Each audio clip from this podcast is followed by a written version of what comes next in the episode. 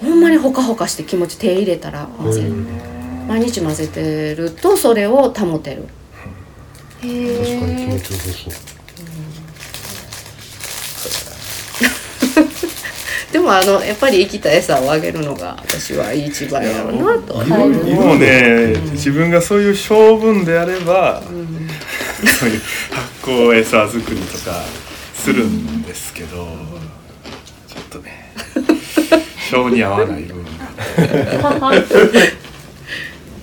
であとその生活の様式がやっぱり、ね、あんまりこう家にいてる時間が実はなかったりするんで、その仕事ない日でも草刈りしたりとかするんでじゃあその中でできることって言って稲子をついでに取ってくるとかやるんですよ。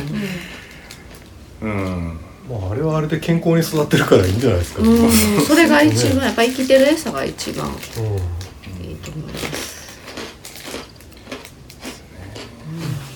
ね、時々貝殻割ってあげてるし。うん。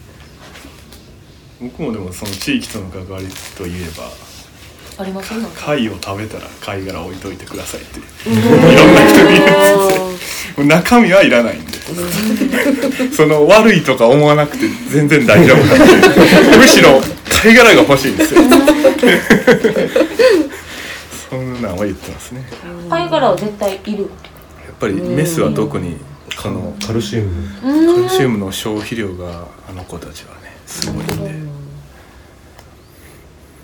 だからたまに自分でもアサリとか買うようになりましたね。うん。ええこと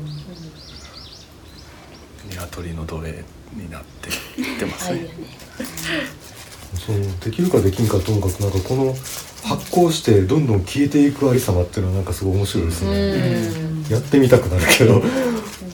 これでもちょっと思ったんですけどその鶏地面かくじゃないですか、うん。それで元の土と混ざってる可能性はありますよね、元のでもそれ以上上げてるんじゃないですか。だいぶうん。量を上げてるからそれだけではなくならへんと思うんですよ、で発酵して分解していく、うん。で傘が減っていく。食べるし。うん。まあまあ土とね混ざる部分ももちろんあるんでしょうけど、あんであれでしたっけ畑にも巻くんでしたっけこ畑に鶏粉をまく、ね。うん。れそうですよね。発酵した床で発酵した鶏粉を。いろんな形で分解が進む。そうですね、面白いまあでもすごい喜んで食べるんですよもう 取り合い。うかわいい。わーってすごい勢いで来るんで餌に。で私がこうやって持ってたらブワーって飛んでこの縁に止まって食べようとすオスはするぐらいへもう早く食べさせてくれみたいな感じで。ちょっと怖いぐらい。あのートンビにやられた子は元気になってきたんですか？元気になってます。もうどの子がやられたか分からへんぐらい。よかったですうんよかったです。えー、治るんだ。治りましたね。ひ品種は何ですか？名古屋コーチ名古屋コーチあ同じなんですよ、うん。伊賀法の出身。でも多分その繁殖を目的としないっていう誓約書みたいなの書かされたんでだから怖いなんで？多分ねおな兄弟やと思うんですよ。うん。あのメス3羽とはいオス1羽買ってきたんですけど多分兄弟だと思うんですよ。なら兄弟同士で、まあ、卵生まれることになるじゃないですか、まあ、だからあのそんな時はオスを東君とこと交換とかした方がいいんじゃないかなっていうことを、あれでも禁止してるのは多分名古屋コーチン協会的なところがあそうなんだ。ブランドを守るための措置やと思いますわね、食べて問題ないんですよね。問題ない。ねううん。ん、勝手に荒廃してなんか質の悪いやつを名古屋コーチンで言ってほしくないでしょうね、うん。なるほどねうん多分。そういうことだと思います、うん。もうだから混ぜたったら。もうこれもう名古屋コーチって言わずにねもちろん、ううん。ん弱かったよね。そうそうなんか混ぜたい他の形式とかあります？まあなんか混ぜた方が強くあのなんで卵をよく産むようになったり変化するんだなっていうのは、まあいろいろ本読んだり聞いたりとかしてたら思ったんで思ったけどさ笹笹村さん？うん。もその純系を守りつつ雑種も作ってっていうのが本当は一番、あの理想なんだろうなっていう多分あれですよ。ね雑種共生っていうのがその純系純系の配合の時に発現するんで多分。それが雑種雑種では多分、そんなに出ないねかもしれないですね。なんかそんな話他でも見たことがある気がすうん。でもそんなの、純系同士でずっとやってたら弱くなっていくっていくとその犬の種類とかもどないしていってるんやろうなって。ねそんなゴールデンレトリバーとかあれはなんとブリーダーのネットワークで近親交配にならないようなあー。る同じ柴犬でただまあ限界あるでしょ遠くと遠くで。あーなるほどなるほど。うんなるほどね。うん。うん。あうん。限界はあるでしょうね。変化あると思いますよどっかでなんか混ぜんと。うん。うん。うん。あでもそんな話はあったか、うん。今例えばシャモって言ってるやつでも、昔のシャモとはちょっと違ってるんじゃないかみたいな、うん。そうだよね。なるほどね。うん。金魚とかも、まあ、金魚はあれは違うか。よしむしろ混ぜて混ぜて混ぜて作っていくからうん。強いのか、いやー どうなんですよ あんまり強そうには見えないけど友達が金魚解放運動っていうのをやっていてあの金魚ってもともと船じゃないですか、はいはいはい。船のあの奇形児たちを集めていって、例えば目がでっかいやつと目がでっかいやつ合わせていって、うん。よりデメキンにしていくみたいなのがうん。今デメキンとしていてたりするんですけど、うん。逆にそのデメキンと全然違うやつを、えー、と交配させてで生まれたやつを次またやつとやっていって何世代で船に戻るかって普通の船に戻るかっていうのを まあ4世代5世代ぐらいで戻ったんですよ。すごい。そういうのをやっててはいはい それは普通にアート作品としてなんかそういう研究論文という形で出してて。それめっちゃ読みたいですよ面白いんですよ。なんか。面それ白はいその見た目が戻すそう見た目が元に戻る。うん。船に戻るまで何世代でどういう風に戻っていくかみたいな映像作品やってて。遺めっちゃ面白い。伝子まで調べてほしい。そうね。で次は逆にその戻った船からどこまで何世代で出引きに行くのかとかもやってほしいなと思いつつ、解放したやつもっぺんもっぺん。うん、寒いですか寒いめちゃくちゃ寒い。ありがとうござい。ますそういえばちょっと寒い。いや。寒い寒そう。葉っぱが熱くて熱くて。顔もかかってますなんだかあと1時間。はい。すいません長ちょうどいい。長く発表者3人なんで、はい。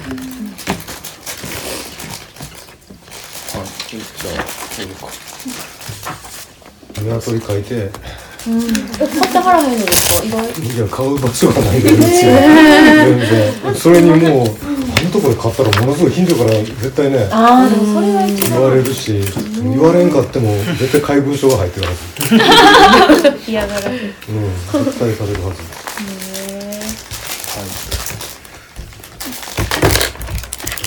鶏の変化もうストレートに僕ちょっとねあのテーマを一つに絞れなくてですねちょっともう全般的に調べようと思って。ねこの参考文献が役に立ちそうちょっとそういろいろ読みました。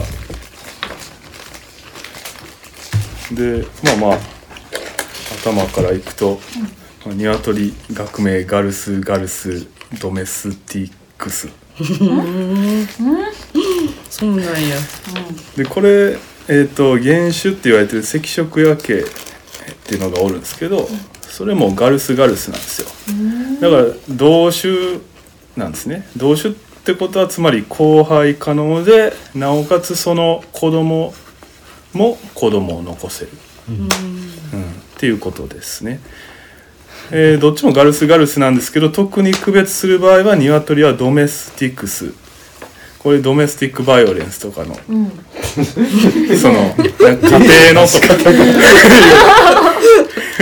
い。う意味ですよね。これはラテン語なんですかね？この表記は。あ多分のドムスっていうのがあの家族み家族って家？うん。ああなるほど。家屋敷みたいなそういうエリアが。で赤色夜景って言いたい時はガルスガルスガルスです。はいえー、と一番最初のガルスが属を表して2番目がその種を言ってて3つ目はなんていうか亜種とかがある時に付け足すやつ。やはずです。ゴリラゴリラゴリラとかなそうそうそうそう。そうそうですね。で括弧の中にあるように夜景つまり野生の鶏鶏って言っていいかな？野生の鶏ってもう語義無趣味がすごいですけど。えーっと夜景は他に灰色夜景青襟夜景セイロン夜景っていうのがいます。えっとねこっちのねこの本に写真があったんですがあれ？どこやったっけ？あ。これが灰色夜景綺で麗。足が長い。うん青襟夜景青襟夜景が一番鮮やかですうよね、ん。でセイロン夜景そいつらは今の鶏とはまち原種っていうのは卵とかん？鶏と全然ちょっと違うってこと？まあ一応関係ないっていうで説この中で赤色夜景だけがその鶏の祖先。へえいうのがはい。有力やったんですけどただせあの問題があってですね赤色夜景の足灰色なんですよ。うん。ただ鶏には今黄色いやつもいますよね。はいはいはい。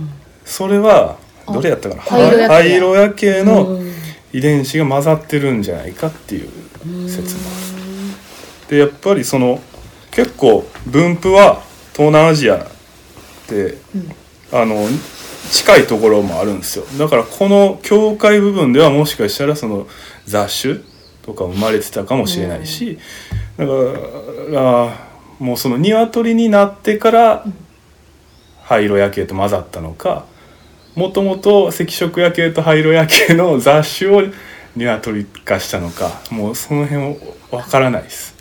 しかも多分一回家畜化したやつが野生に戻った場合もあるやろうし、うん、その辺はもう複雑すぎて、うん。ほんまのことはわからないですよね。でまあ現在世界に鶏は約230億羽人間一人当たりに3羽の鶏がいる計算ですね。はい、大量にいます。まあこのほとんどはあのケージで狭いケージで飼われてる養鶏場のやつらなんでしょうけど、ですね。で家畜化の起源っていうとこなんですけど これ、ちょっと本によって違うんですよ。でその本かってそのその本が出た時代うん。で分かってたことを元に書いてるので、例えば2010年に書かれた本で中国で、えー8,000年前の遺跡から鶏の骨が見つかったから8,000年前までに家畜化されて東南アジアあたりで。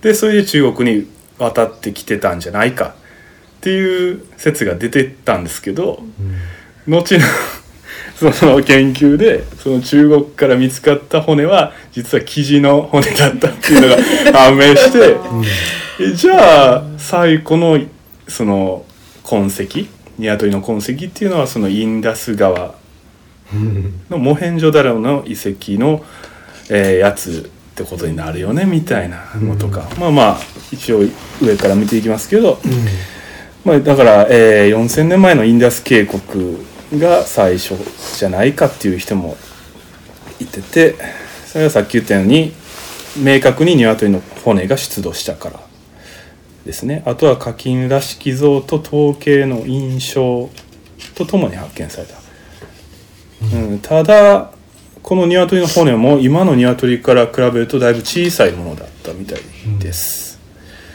で、えーその下2番8,000年前の中国って書いてあるのはさっき言った、うん。えーやつですね。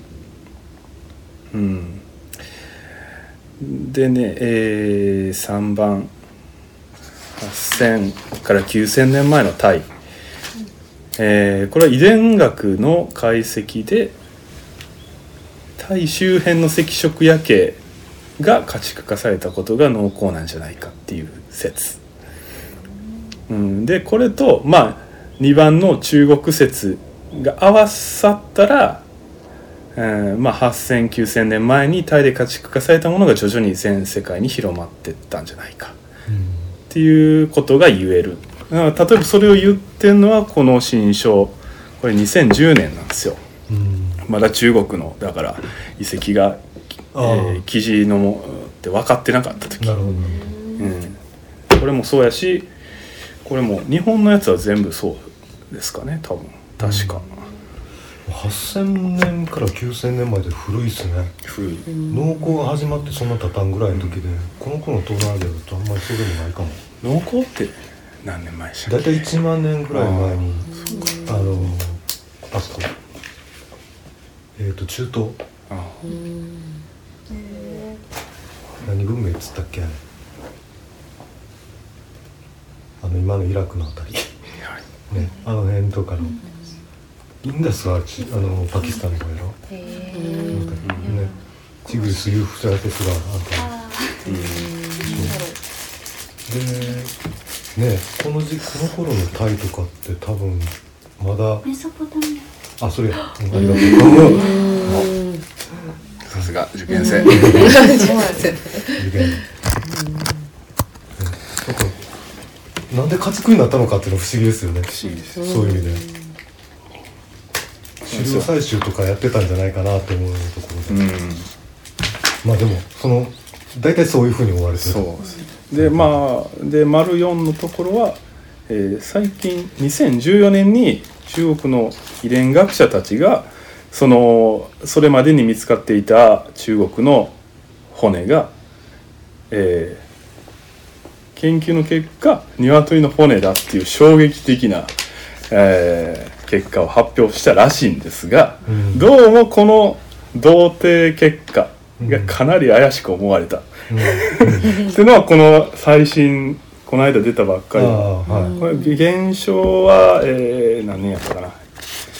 えー一番最後2017年ですけど書かれてますですね。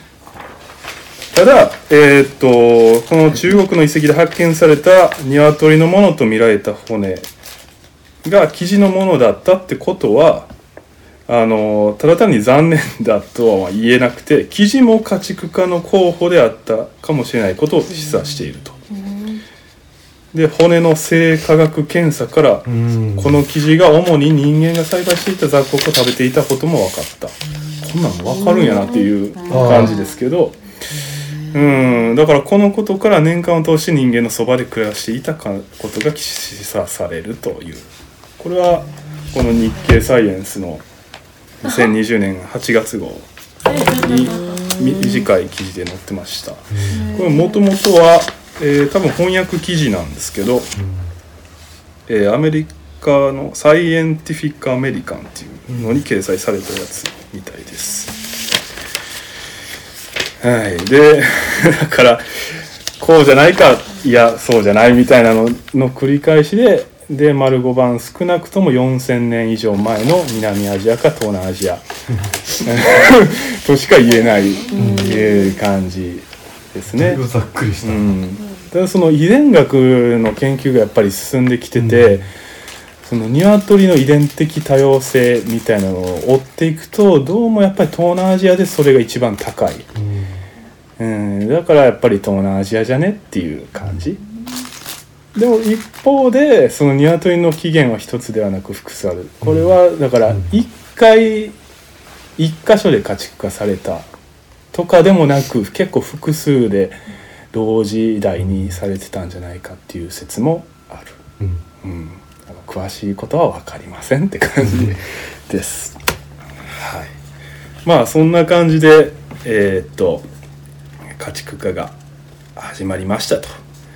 で、えー家畜化の動機ってとこなんですけど、えーちょっとねこの辺なんか文で書いちゃったんであれなんですけど。なぜ文で書いたのか僕もあんまよくわからないんですけどえっとねまあそうね読みましょうか。まあ 現 まあ現在230億羽いる鶏のうちの大半が養鶏場で飼われている採卵系か採肉系っていうんかな。うん。うん、だが、えー家畜化の最初の動機は食料のた,、ま、ためではなかったと言われている。というのも原種原種の赤色野系は肉付きが悪い体重1キロ未満なんですよね、これじゃあ1キロに届かないぐらいなんでこれ調べたらおそらく日本の生地と同じぐらい。生地ってそんな軽いん軽いんだよ。えへー羽だけがでかい。そうですね。で結構飛ぶじゃないですか、うん。あんだけ飛ぶもんとやっぱそれぐらいに抑えとかんとあかんじゃないですか。うん。でその肉付きが悪い上に年間産卵数も10個に満たないんですよ。繁殖期にちょっと産むだけ、うん、年間で10個。だからそんなんやから最初から人間が食料目当てに飼いならそうとしたとは考えにくいんですよね、うん、でえっ、とまあそもそも家畜化というのは全身的に行われる。ゆっくり進むってことですね。である日を境に夜景が、えー、鶏に劇的に変化したわけもなく彼らが森と人里とを行ったり来たりしていた時期が初めにあったはずである。あこれは僕の意見というか結構言われてる本で言われてた内容ですで、そのうちに縄張り意識の強いオスの夜景同士の喧嘩を人間が面白がって賭けや占いの対象として用いていった可能性が高い、えーこうして飼いならされた赤色夜景つまり鶏はだから、えー統計用として飼われる場合が多かったのかもしれない。事実統計文化は世界的に広がり人気を博した。統計のために人為選択されていた鶏は筋肉を発達させていく。そうすると例えば負けてしまったオンドリの肉を食べてみようという気持ちも起こるだろう、えー、鶏の食料としての利用は副次的なものだったのかもしれない、えーそれに鶏、えー世界には鶏を儀式に用いるばかりで食べない民族もいるという。なんかパラウン族っていうのがおるらしいです。これはこの鶏に人類を変えた大いなる鳥っていうのに書かれてました。うん。他にも何何部族かおるみたいですけど。うん。であとその統計で負けたやつを勝者のオーナーが持って帰って食べるっていうのは結構統計文化の中では一般的なのかなと思うんですけど。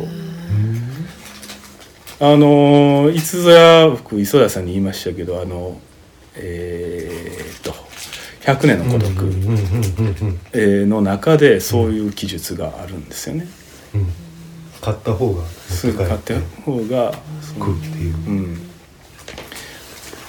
まあその時にいざこざがあって人間の殺し合いになれたっていう。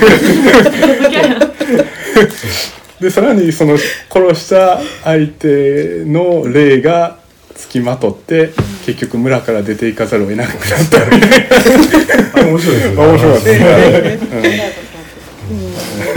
100年の孤独は面白いですよまあまあ実際ね戦わして負けてそのままなん。か土に埋めるのもちょっと惜しい気もするし、うん、食べてたそれで食べようっていう気になったん。じゃないかなと。うんえーで、えー、もともと赤色焼けは上述したような肉付きの悪さと産卵数の少なさだけではなく際立って強い警戒心と臆病さをも持っていたと。えーそれはとても飼いならせるとは思えないほどだというほんまになんかジャングルに探しに行ってる研究者の人とかおるみたいなんですけどなかなか出会えなかったりするみたいですね。えーでしかし一口に臆病な赤色夜景といっても中には好奇心の強い個体がいた可能性はある。これ僕の想像です。うん。で中に書いてますけど、えー僕のところにいるニワトリたちも正確に結構な個体差があるんでうん。ってことはっていう感じ、うん。でだから人間への好奇心というか人間がくれる餌への好奇心と同種への縄張り意識を併せ持つ個体たちが人里近くで喧嘩を繰り広げたことは想像できなくない。えーとはいえ遺伝学が示唆する起源の複数性さっき言ったことですねまた東南アジアをはじめインドや中国南部まで分布する赤色野系の生息域の広さを考えた時、えー家畜化の動機は賭けや占いといったもの以外にもあり、えーもっと多様だった可能性も十分ある。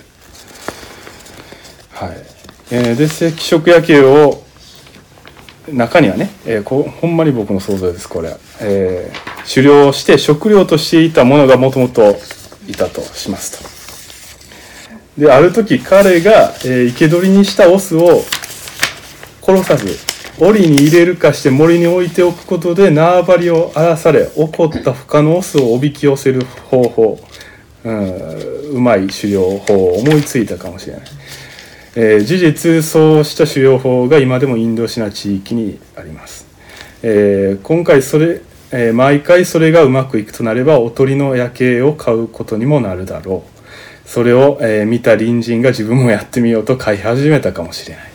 そのうちにもっと数多くの夜景を飼いならして繁殖させる方が効率的だと考えたかもしれない。そしてまた世代を重ねるごとにより従順な個体より強靭な個体が生まれたかもしれない。村の中では飼いならした夜景をペットのように可愛がる者オス同士の戦いに興じる者も出てきたかもしれない。まあだからもうめっちゃ想像の余地あるって感じですね。はっきり分かってないんで、うん。でだがある時そうした飼い方が一部に広まったとしてもそれがそのまま継続するとは限らない。上述したような飼育ブームが去って数世代飼いならされた鶏が野に放たれた可能性もある。現代になっても飼えなくなったペットを野山や川に放す者がいるくらいなのだからと、えー元でも維持費も知れている簡単な鶏の飼育は気軽に始め気軽にやめてしまえるものでもあっただろう。けれどもだからこそ多くの人が手を出した可能性は高い、えーあとは、えー赤色野系がもともと標高 1500m の丘丘陵地帯。から熱帯の湿地にまで適応しているということも多くの地域で変わり始めた可能性を示唆している。まあそんな感じでともかく赤色野系は鶏になりましたと。現にいますと、えーそして世界中に広がりました。そこには人間を楽しませる闘争性や農耕を始めた人間の生活に馴染む定住性、まあ、これは縄張り意識が強いから定住性があるだろうっていう想像ですけど、うん、欲深い人間からの多くの注文に応える柔軟性と適応能力が大きく関与していたと思われます。でどういう注文やがあったかっていうのを次からなんですけど、あのほんまにこの利用法っていうのは多様で、うん、本当にいろんな用途がありました。まずまあ分かりやすいとこで言えば食用ですよね。で鶏は肉も卵も宗教による忌避がないですよね。イスラム教みたいに豚肉ダメっていう感じのところがないと、うん、だから世界的に消費されています。で日本で言えば卵は年間250万トン。なんか聞いたことじゃあなんかほんまっすか、え？いや違います。まあ、これ世界第2位らしいですねすごいですよね。すごいな。生卵食うの2本ぐらいでしょ？1位はあれですか？やっぱアメリカですメキシコなんですよ。メキシコ？あ出てきます出てきます。であとねあほんまほんまや。ほんまや。ああすすすえっとね、この遠藤さんっていう方はあの卵のことを空気化した食品って呼んでてどういうことかというとまあ書いてあるように目玉焼きとか卵焼きはまあ卵使ってってわかるじゃないですかでもふりかけラーメンハンバーグマヨネーズクッキー、まあ、その他いろいろうん。の原料に使用されている、うん、ので気づかず僕らは毎日卵を摂取している可能性もある、うん、ですね。で安価で美味しくて使い勝手が非常によく健康面にもプラスってあの宣伝されてるのでどんどん広まってますと。で消費量1位はメキシコで、2012年メキシコシティで大量の鶏が病気で殺処分され、えー卵の価格が急騰した時にデモ隊が街頭に繰り出して結構な騒動になったみたいです。うん、いやその何の病気かまではちょっと本には書かれてなかったんですけど、はい、でね、えー面白いのはメキシコは卵1位なんですけど肉はそれほどじゃないんですよとにかく卵好き。は